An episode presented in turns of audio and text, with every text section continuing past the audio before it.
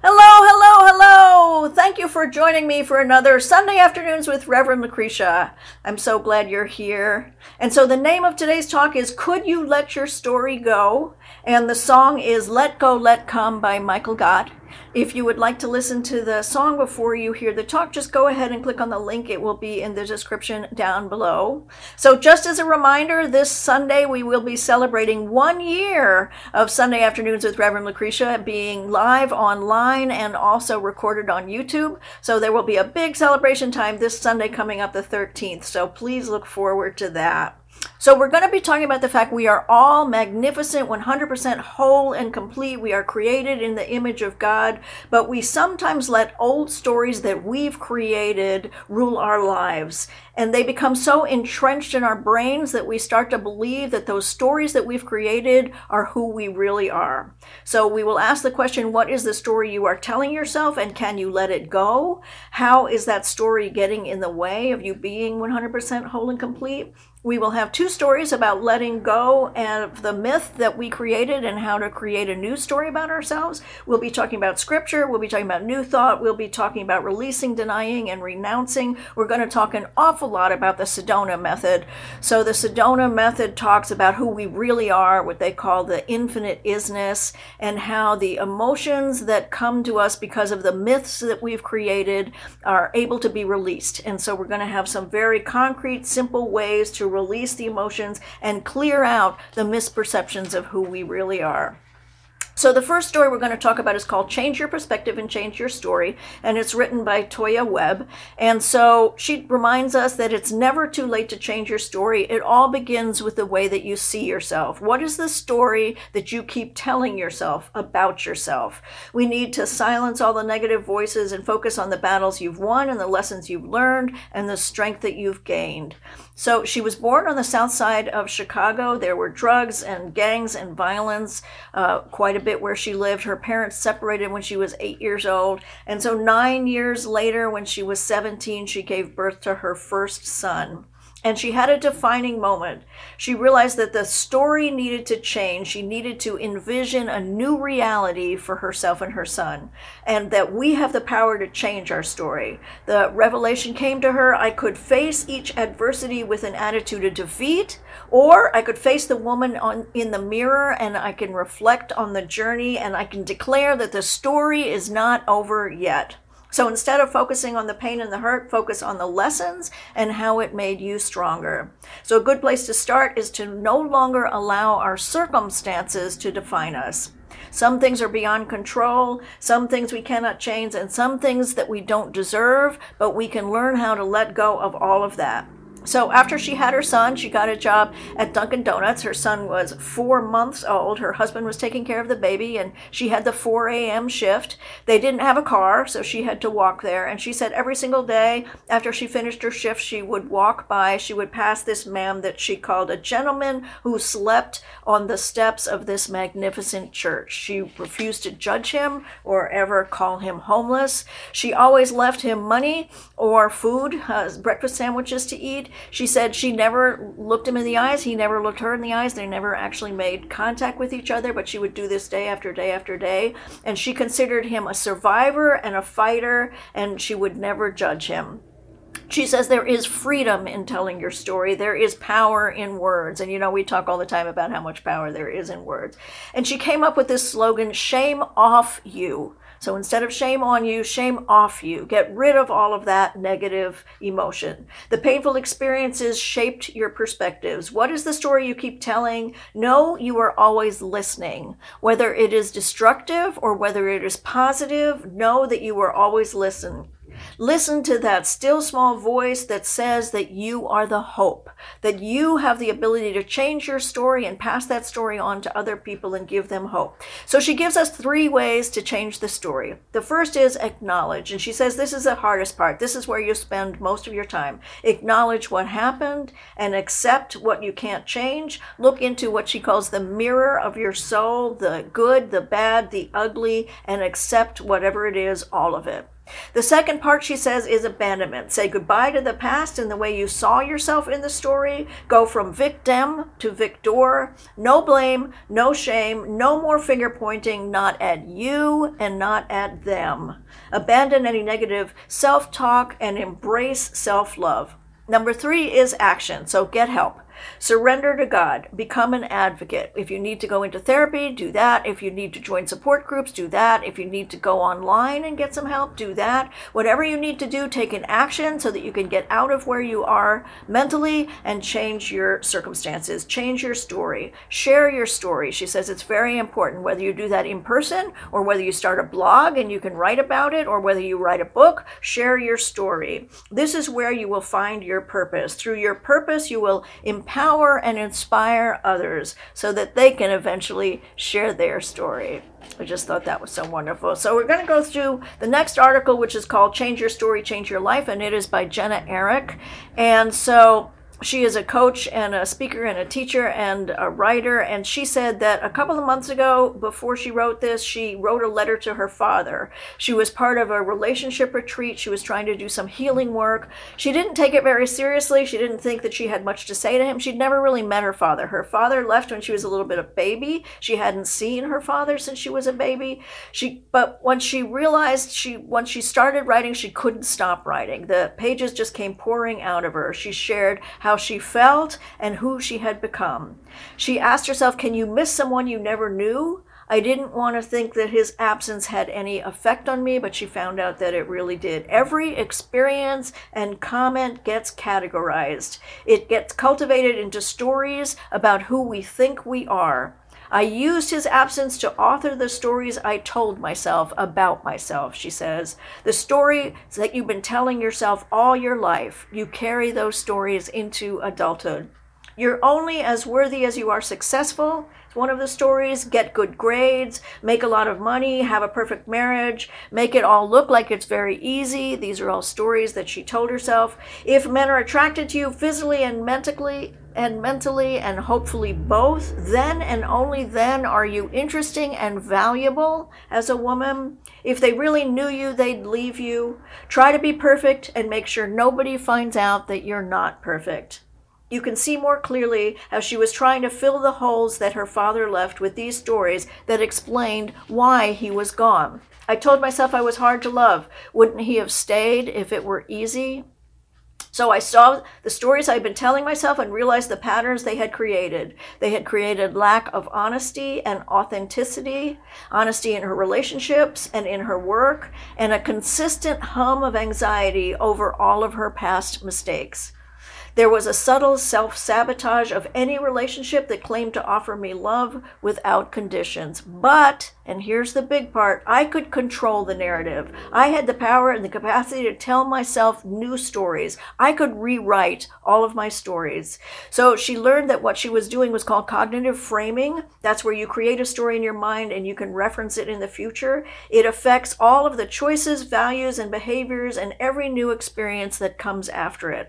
Our stories shape our lives, but we can change the story you tell about yourself and about who you are, how, who you will be, and how your life will unfold. Telling new stories like, it's safe to be myself, I am allowed to make mistakes, I am worthy of love exactly as I am.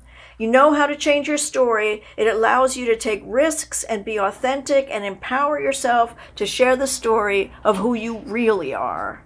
So we're going to move over to scripture because scripture has quite a lot to say about letting go and releasing and not looking back. The first one is Isaiah 48 18. Remember not the former things, nor consider the things of old. Behold, I am doing a new thing now. It springs forth. Do you not perceive it? I will make a way in the wilderness and rivers in the desert. Luke 9:62 Jesus said to him, "No one who puts his hand onto the plow and looks back is fit for the kingdom of God." Romans 13:12 The night is gone, the day is at hand, so then let us cast off the works of darkness and put on the armor of light.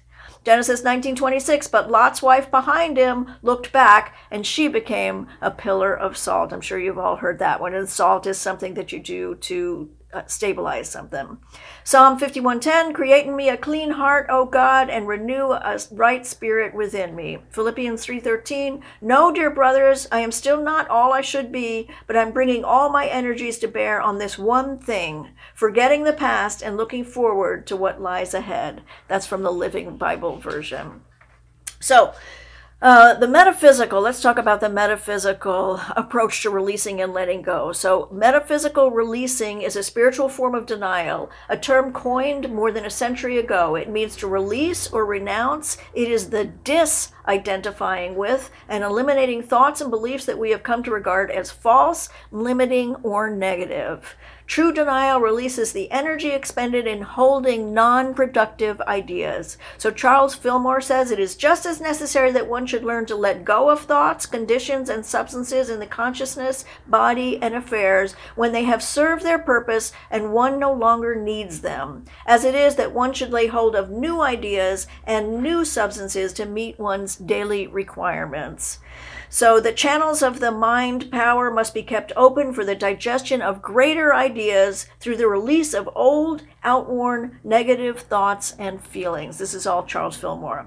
Renunciation must work in conjunction with all of the faculties as we replace old, wrong habits of thinking and feeling with new concepts and understanding that will be the basis for spiritual growth and development.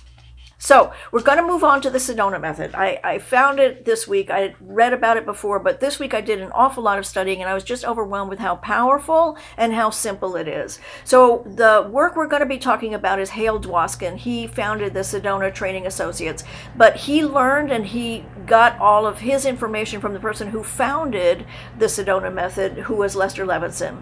So Hale wrote a book called Happiness is Free, the Sedona Method. Um, one of the reasons why I like Hale so much much. So Lester Levinson is no longer alive, but Hale um, took over his teachings. He studied with him for decades. He followed him around and participated in all of his training seminars. And then when Levinson died, he gave him Hale the ability to carry on the legacy by doing this training associates that he had set up. So Lester Levinson in 1952 was sent home to die. He had just had his second coronary, and he asked himself. He, he knew that he couldn't stop it, but he wanted to just come to some peace peace with himself before he died. And so he started asking himself questions like, Who am I? What is this world? What's my relation to it? And he only had a few weeks to live, so he was trying to figure this all out. So he had studied psychology, physics, engineering, medicine. He had actually been under the care of an associate of Freud's. He had studied everything except spirituality and metaphysics because he believed if you couldn't prove it, it wasn't true. So he didn't bother with any of those.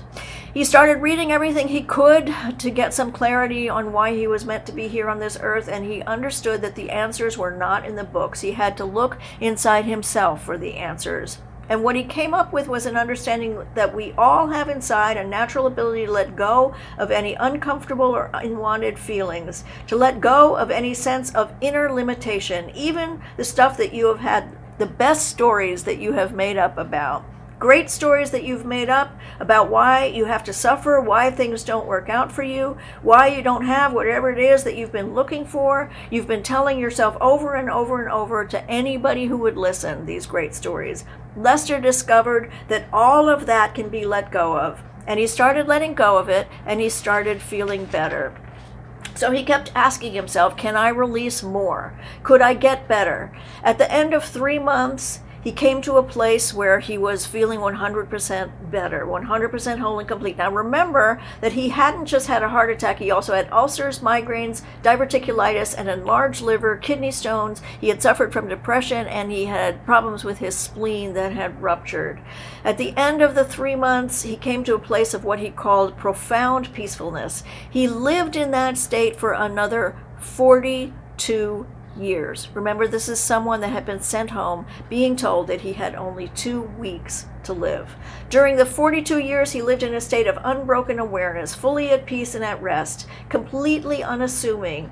So, um, Hale met him at a lunch. So there was a seminar that was given with a whole bunch of New Thought leaders, and Hale met him. And Hale thought that this was somebody that was powerful and that he could learn from, and that he needed to just spend more time with him. But Lester was very unassuming. He did not want to be thought of as a guru. He didn't want people following around after him. And it was only after people kept asking him questions and people kept asking him what his teachings were all about that he realized that he actually had to become a teacher and move this forward. So um, when Hale met him at this lunch, he said, I got this intuitive sense that this is why I came to the earth to get this work out to the world. And he said, We are all unlimited beings, limited only by the concepts of limitation that we hold in our minds. These concepts of limitation manifest as our thoughts and as our feelings. Can we use the conscious manifestation of this limitation to learn how to simply let go? So, in doing that, you don't need to try to put in the positive because you are already unlimited because it is your natural state. You don't have to face it to force it. It's that easy. You have a natural ability to let go. So if you look at young children, if they fall down and there's nobody in the room, they just get up and walk away. But if you they fall down and there's adults around, they'll look around the adults to see if anybody is feeling sorry for them, if anybody's worried, and they'll start crying and they'll run over to get hugs and kisses. But they have the natural ability, if there's nobody there, to just let go and just stand up and walk away. So we come into the world with a natural ability to let go. We get trained out of it by adults. When you rediscover this ability, you cannot lose it again so that there's a process to learn and discover and it becomes as natural as what we usually do with uncomfortable feelings now which is to suppress them or express them inappropriately. We are always unconsciously pushing our feelings down. We distract ourselves with anything that will take our attention off of the emotion that is painful for us so he talks about this pen exercise. So he's holding a pen in his hand, and he says this pen represents the unwanted, the emotions apathy, fear, grief, anger, stress, tension, and the hand represents the gut or the awareness. So if you grip it really tightly, it'll be really uncomfortable, and then it will become really familiar. If you ungrip it, you'll see that the pen can roll around in your hand. And he asks, Is it attached to your hand? And the answer is, Of course not. The pen is not attached to the hand. He said, It's like that with our emotions. We hold on to them so tightly. We identify ourselves with our emotions. I am sad. I am angry. I am the emotion, and we believe it. And we talk all the time about being really careful about what you say after I am, because that is the identification that you are placing on yourself. So every emotion you have, despite the story you made, is not actually attached to you and you can let it go. So he says it's just like if you take the pen, you put it in your hand, you hold it lightly, you turn your hand over and let go, and the pen just drops. Let it go. That's how easy it is to let go of any unwanted feelings. So, the Sedona method is all about recognizing what emotions you're having and different tools that he gives us for how to release and let go of those emotions. Deciding to let go is one way, and the next is welcoming or allowing. Simply allow yourself to experience whatever you're experiencing in that moment. It doesn't stick the emotion will just dissolve. If you magnify anything large enough, so if you look at anything under a microscope, the particles will get farther and farther apart, and you will see that there are just space between them. If you dive into the core of any emotion, he says, it's just like what Shakespeare says much ado about nothing. So, the next way that you can go is called holistic releasing. We perceive everything because of its opposite. Inside, outside, negative space around the object is what makes us able to actually see the object. That's what makes them visible. All of the emotions comes in pairs. We resist what we don't like. When you bring any two sides of polarity together, they dissolve each other. That's a law of physics. So, the more you are open to the possibility of letting go, the more you experience it. So he gives us some questions that we can ask ourselves so that we can go through this releasing process. And again, I have to tell you, I was absolutely astounded by how it works. So this is a process that you go through all the time. It's not like you do it once and it's done. It's like whenever you have an emotion, you go through this process. You can choose to let go. The first question you ask yourself is could you let it go? Just look at the emotion, just say, Am I capable of letting it go? The next question is, Would you? In other words, are you willing to let it go? And then the next question is, When? And that's just asking you to look at, Can you let it go now? Like, can you make a decision you just want to let it go now? So, would I rather hold on to this emotion and the pain or the suffering, or would I rather be free of it? Just in knowing and deciding you rather be free starts the process of letting go of it. And the when is just an invitation to decide to do it right now. Be open to the possibility right here and right now you can be free of whatever it is you're holding on to. Do your best to work from your heart rather than your head and avoid debate as much as you possibly can. Welcome how you feel. He talks an awful lot about welcoming how you feel. Just let it be here as best as you can. Could you, would you let it go, and when? If the mind is struggling, just welcome how you feel and let it be here, just for now. So they talk a lot about living in the present. You don't have to do it forever, just for now, just for here, just for here, right now, in this moment. Could you let it go? It's about being present. The feelings are not you. Who you are is not the feelings. And that's when he talks about the infinite isness. So, in Lester's own words, we discover all these hard, terrible, negative feelings are only a feeling and that it is possible to get rid of these feelings by releasing them. If you could just stop your thinking for just one minute you will go through the most tremendous experience there is. That you are the totality of this universe in your beingness. That when your mind goes quiet, you will see you are the most terrific thing in this universe. You are whole, complete, and perfect. What keeps us from knowing this is the accumulated programs called feelings. All of these negative feelings have us constantly struggling to survive constantly looking away from this thing that we are. The quiet the mind, you will see the self obvious truth that we are tremendous, loving beings, and that's who we really are. So I became fascinated with this. There are three major teachers of the Sedona method. I'll give links down in below, but I liked Hale the best. One of the things I liked about Hale Dwoskin the most was that he laughs all the time. He can get an idea in his head and just start laughing and go on and on and on, and it's just wonderful to watch how he's grown into this person because of doing all of these methods that's just clearly enjoying every minute of being alive. And so I became fascinated. I actually bought the book and I'm halfway through the book and I must have read 15 or listened to 15 or 20 hours on it. I truly believe that we make up stories about ourselves that we carry around for decades that are not real. They are not the truth. Stories like, I am not good enough, I'm not smart enough, no one will stay with me, everyone will leave me. So I tried to use it this week and I was absolutely awestruck with how simple yet profound it is. So, for me, the first question that I asked is Is this emotion serving me? And can I just for this moment let it go? So I had this experience where this woman said something to me and it made me really pissed off and angry. And I felt myself getting all tied up in knots inside. I was having a physical reaction. And I was wanting to scream and yell, and it just made me so angry. And I said to myself, Is this anger serving you? And I'm like, No, it's not, absolutely not serving me at all. And it's just making me miserable. And then I said, Could I let it go? And I was like, Yes, I could. I could make a decision to just let it go.